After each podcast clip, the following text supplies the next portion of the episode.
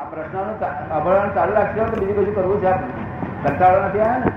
મજા આવે બધા. જય સચિદાન લિખિત ધનજીભાઈ દેવચંદ્ર શાહ. પ્રશ્ન. કોણ છે ધનજીભાઈ? આવો. સિમંદર સ્વામી કયા ભગવાન છે હાલ ક્યાં છે? એમ પૂછે છે ભાઈ. સિમંદર સ્વામી કયા ભગવાન છે અને હાલ ક્યાં છે? સિમંદર સ્વામી તીર્થંકર ભગવાન છે અને મહાવિદેય ક્ષેત્રમાં છે. જે ક્ષેત્ર તમે અહીંથી આ- નામ શબ્દ તરીકે જાણી શકો. બીજી કોઈ કલ્પના આવે એવું નથી. કલ્પનામાં બેસે એવું ક્ષેત્ર જ નથી. એ બ્રહ્માંડમાં. પણ આપણી ભૂગોળમાં નથી આપણી જે ભૂગોળ છે એમાં નથી. આપણા જે ચોવીસ ભગવાન છે એમાંથી નથી. ચોવીસ તીર્થંકરો છે એમાંથી નથી. એમાં નથી. આ બહુ જુદા છે. ખબર પડે ને? અને તે લગભગ આપણા અસ્તરમાં અઢારમાં તીર્થંકરના વખતમાં એક એમનો જન્મ થયો હતો ત્યાં. અઢારમાં તીર્થંકરના વખતમાં એમનો જન્મ થયો હતો. તે આવતા પાંચમા તીર્થંકર, આવતી ચોવીસ ના પાંચમા તીર્થંકર સુધી એ ત્યાં આગળ રહેવાના છે. એટલે કેટલું લાંબુ આયુષ છે. અત્યારે દોઢ લાખ તો વર્ષ થઈ ગયા છે એમને. બીજા દોઢ લાખ તો છે પછી શું કેવું છે આપનું કહો? બીજો પ્રશ્ન. ભક્તો મહુડી અને શંકરેશ્વરની જાત્રા એ ખૂબ જાય છે. ઘંટાકર્ણ મહાવીર અને શંકરેશ્વર પાર્વતીના પ્રભુનો બીજા ભગવાનો કરતા વધારે પાવરફુલ હશે એમ કહી શકાય. મવડી અને શંકેશ્વર મવડીમાં ઘંટાકર મહાવીરની સ્થાપના કરેલી છે. એ શાસનદેવ છે. શું છે? શાસનદેવ એ મહાવીર નો ભગવાન ના એ શાસનદેવ છે. એ શાસનદેવ તમારી અડચણો દૂર કરે જો તમે એની ભક્તિ કરો છો. ને? એ આ પ્રત્યક્ષ છે આજે એ પ્રત્યક્ષ છે, અહીંયા મહાવીર તો મોક્ષે પહોંચી ગયા. એ તમારું કામ નહીં કર્યા પણ આ કામ કરશે. એટલે લોકો ત્યાં જાય છે બાધાઓ રાખે છે ને જ ને? શંખેશ્વર પાર્શનાથ ભગવાનનું ત્યાં બીજા દેવ લોકોની કૃપા છે એના ઉપર. એ ભૂમિકા ઉપર અને એ મૂર્તિ ઉપર. એટલે ત્યાં આગળ જે જુએ જાય છે ને, તેનું કામ થાય છે, એટલે લોકો વધુ જાય એ જે કામ થાય છે, એનાથી આત્મસિદ્ધિ થાય એ કામ થાય છે આત્મસિદ્ધિ થાય? આત્મસિદ્ધિ માટે આવું કોઈ કરાવે જ નહીં. આ તો જેને છોકરા જોઈતો હોય, પૈસા જોઈતા હોય, આ રોગ કાઢવા હોય, એ બધા ભૌતિક સુખો માટે લોકો દોડધામ કરે છે. આત્મા માટે તો હોય છે ને. આત્મા વાળા તો આવી બાધાઓ રાખે નહીં ને. આત્મા વાળા બાધા રાખવાનું તો શું કારણ છે? સમજ ને? બીજો પ્રશ્ન, આપના જ્ઞાનમાં અને તીર્થન જ્ઞાનમાં કઈ ફરક ખરો? તો ફરક તો બધો બહુ મારું જ્ઞાન ને તીર્થંકરના જ્ઞાનમાં બહુ ફરક. જો તીર્થંકર તો આખા દુનિયાની, આખા દુનિયાના ઊંચામાં ઊંચા પરમાણુ દેવ લોકો કરતા બધા કરતા ઊંચા ઊંચા પરમાણુ એ દેહ કેવો હોય, દેહનું લાવણ્ય જોવો તો તમે ખુશ થઈ જાઓ. એમને જોતા આનંદ થઈ જાય. શું થઈ જાય? ખબર ને એ- તો બહુ ફેર. અમારા તીર્થંકર ઉપર ચાર ડિગ્રી નો ફેર છે.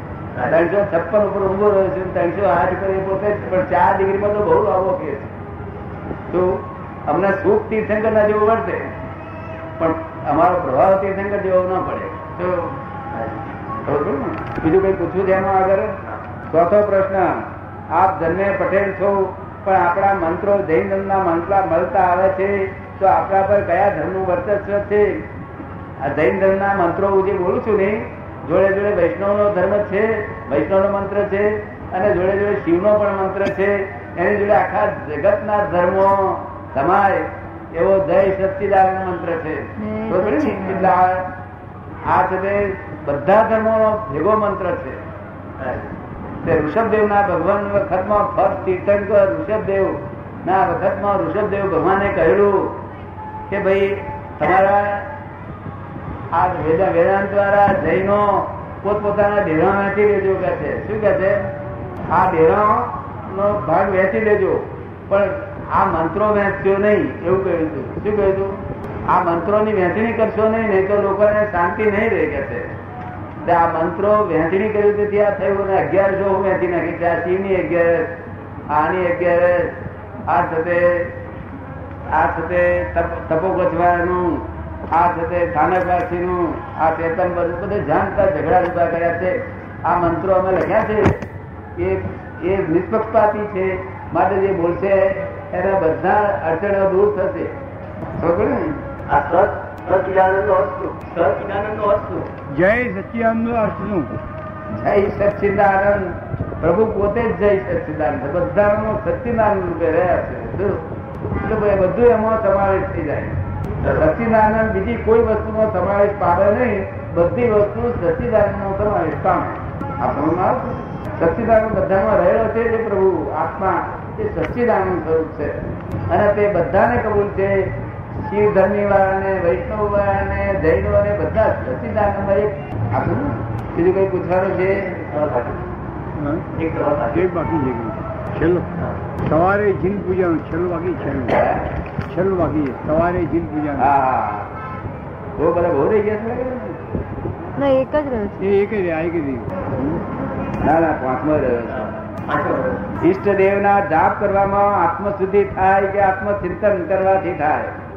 ઈષ્ટદેવના જાપ કરવાથી આત્મશુદ્ધિ થાય? તો? ઈષ્ટદેવના જાપ કરવામાં મન કોન્સન્ટ્રેટ થતું નથી. હે? ઈષ્ટદેવના જાપ કરવામાં મન મન કોન્સન્ટ્રેશન થતું નથી. તો કેવી રીતે થાય છે? આત્મચિંતન ને થાય છે? આત્મચિંતન પ્રયત્ન નથી કર્યો.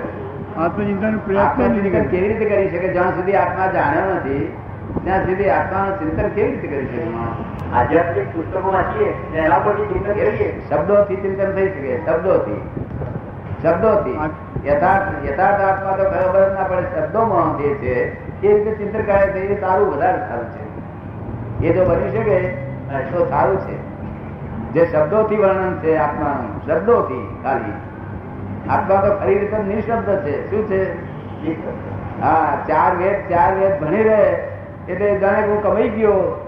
એટલે વેદ ઈચ્છા જ બોલે છે કે this is not dead this is not dead તું આત્મા કહો તે આ ન કે છે? શું કે છે? આ માથા ફોડદારી ગેરી કરીને નકમી ગઈ ગયા ચાર વેદ ભણ્યો તે આત્મા નો આત્મા ગોટું જ્ઞાની? ઈષ્ટદેવના જાપ કરવામાં કોન્સન્ટ્રેટ થાય એવું છે? શું કે છે? ઈષ્ટદેવના જાપ કરવામાં મન કોન્સન્ટ્રેશન થાય એવું કઈ છે? એ તો તમારા ઈષ્ટદેવ ઉપર પ્રેમ હોય એ પ્રમાણે આધાર રાખે છે. બૈરીના જાપ કેમ સરસ કરે છે? તે કોન્સન્ટ્રેશન થઈ રહે છે. અને કેમ નહીં રહેતો? એટલે ઇન્ટરેસ્ટ હોતો છે આપણને ઈષ્ટદેવ ઉપર. તમને કેમ લાગે છે? બરોબર છે. બરોબર છે. છોકરા પર આપણે છોકરા પર નહીં એકાગ્રતા થતા. શરીર પર થાય છે એકાગ્રતા પણ નહીં થતા. ખબર પડે ને? આ શબ્દોથી આત્મચિંતન કરવું બહુ ઉત્તમ વસ્તુ છે. જો બને તો તમને ખ્યાલ હોય તો. છઠ્ઠો પ્રશ્ન સવારે જીન પૂજાનો એક માળા ગણવાનો તેમજ ઘેર આવીને દીવો કરવાનો નિત્યક્રમ છે. આમાંથી એક પણ વસ્તુ કરવાની રહી જાય તો આખા દિવસના કામમાં ભરેવાર આવતો. નથી. એનું કારણ શું હશે? આ ચીન પૂજા અહીંયા આગળ કપડું કપડું બાંધીને જાવ છો ને? પેલી ડાબડી લઈને જાવ છો ને? ડાબડી લઈને જાવ છો કપડું બાંધીને જાવ છો તે હું અમારી મામાની પોળમાં બેઠો હતો અમારા હોટલે તે જતા આવતા તમારા જેવા હોય ને ત્યારે હું પૂછું ડાબડી લઈને જતા હોય ડેરાસરમાં. અમારી પોળમાં ડેરાસર બે છે. એટલે ડેરાસરમાં જતા હોય હું બોલું, પુલાવ શેઠ અહીંયા આવો ને. ક્યાં જાઓ છો? આ દાદાજી અહીં જઉં છું, આપણે ડેરાસરે પાસના પ્રકારના ડેરાસરે મેં કેમ તમને ટેવ પડી છે? હેબિચ્યુટેડ થઈ ગયેલા છો? આના ટાઈમે દેખું છું. દરરોજ આના ટાઈમે જરા ફેરફાર નહીં થતો. અને આનો આ જોઈએ આ ડાબડી, આની આ, તમને ટેવ પડી ગઈ છે? દાદા જેવું કહેવાય, તમને ટેવ જ પડી ગઈ છે તમને. એ જો પછી તમે ના કરો, તો રાખો દાડો ચેન ના પડે? જેમ ધ્યાન આપ્યો તો ચેન નહીં પડતું ને? એવું આ ના કરો ચેન ના પડે. એને ટેવ કહેવાય. આવું ટેવ ના કરી નાખો જાગૃતિ પૂર્વક કરો બધું. શું કહ્યું? નહીં માઇન્ડનું કઈ મગજનું તકલીફ નથી પડતી પણ કામ સક્સેસ નથી થતા. કોઈ પણ કામ સક્સેસ નથી થતા. કોઈ પણ કામ સક્સેસ થતા નથી. જો એ ન થાય તો. હે? કોઈ પણ કામ સક્સેસ ન થાય. હા પણ તે તમે જાગૃતિ પૂર્વક કરો ને બધો કામ ફરજ ફરજ થઈ જાય. આ જાગૃતિ પૂર્વક નહીં કરતા ટેવ પડી હોય જેમ ચાની ચાની ટેવ પડી એવું. હવાના પર ઉઠ્યો ઘોડ્યો તો ને જ્યાં આગળ જઈને ભગવાનને કહીએ ભગવાન પાર્શનાથને કહીએ, ભગવાન, રોજ આવું છું. જરા તો શરમ રાખો કહે શું કહ્યું? આ દિન ઉપર જરાય જરા તો રાખો કૃપા કહે શરમ રાખો કહે કોઈ ક્લેશ મારતો થાય છે કે, આ શું તે શી મારી ભૂલ છે? કહો તો તમારી શી ભૂલ છે? મને કહો કહે તો આમ રોજ રોજ જાય છે પાછું ગયા રિપ્લેસ થાય મતભેદ પડે છે. દર્શન કરવાથી મતભેદ ના પડે. દર્શન કરતા આવડતા જ નથી. એ મૂર્તિ છે ભગવાનની મૂર્તિ. ભલે મૂર્તિ હોય, તમે સ્થાપના છે, ભલે સ્થાપના હોય, પણ જો સાચા દર્શન કરો, તો તમારે ઘેર ક્લેશ તો ન થાય? આ તો ક્લેશ થાય છે, એ જૈન ધર્મ ભગવાન ઓછા લોકોએ કે દર્શન કરવા જશો પણ તકલીફ થાય છે.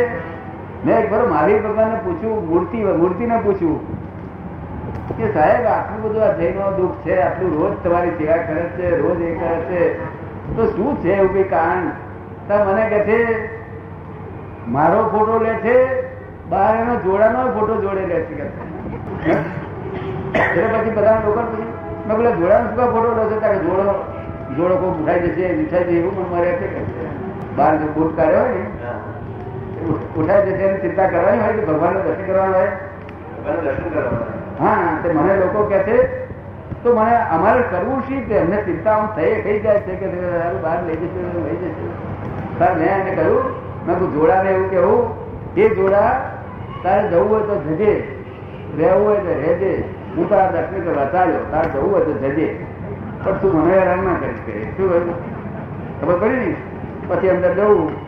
તે જો ગયા તો ગયા ને રહ્યા તો આપણે કઈ સારું થયું બહાર અને ગયા તો સારું થયું, આપણે કહ્યું હતું એને. તો કહ્યું ને? મારા એક ફરો ગયા હતા ને, ત્યાર પછી હું આવું કહીને જ જતો હતો અંદર. મને ત્યાં કોઈ જ્ઞાન નતું થયું તે વખતે. આ મને જ્ઞાન થઈ ગયું એટલે મારા તો ભગવાનના દર્શન કરવા તો જવાનું. કારણ હું ના જોઉં એટલે લોકો ના જાય. લોક વ્યવહાર બગડે એટલે બાર મહિનામાં એક તો વ્યવહાર બગડે. વ્યવહાર બગાડ્યું, મારી જવાબદારી છે. શું છે? લોકો કે છે આ કશું દર્શન કરવાની જરૂર જ નથી. મારી પાસેથી પાંચ પચીસ હજાર તો બિલકુલ જાય જ નહીં. હું જવું તરત જ જાય આ વ્યવહાર છે, આ નિશ્ચય નથી. શું છે? વ્યવહાર છે, નિશ્ચય નથી. એવું ગણે ને? જય સચિદાન નમો વિતરાગાય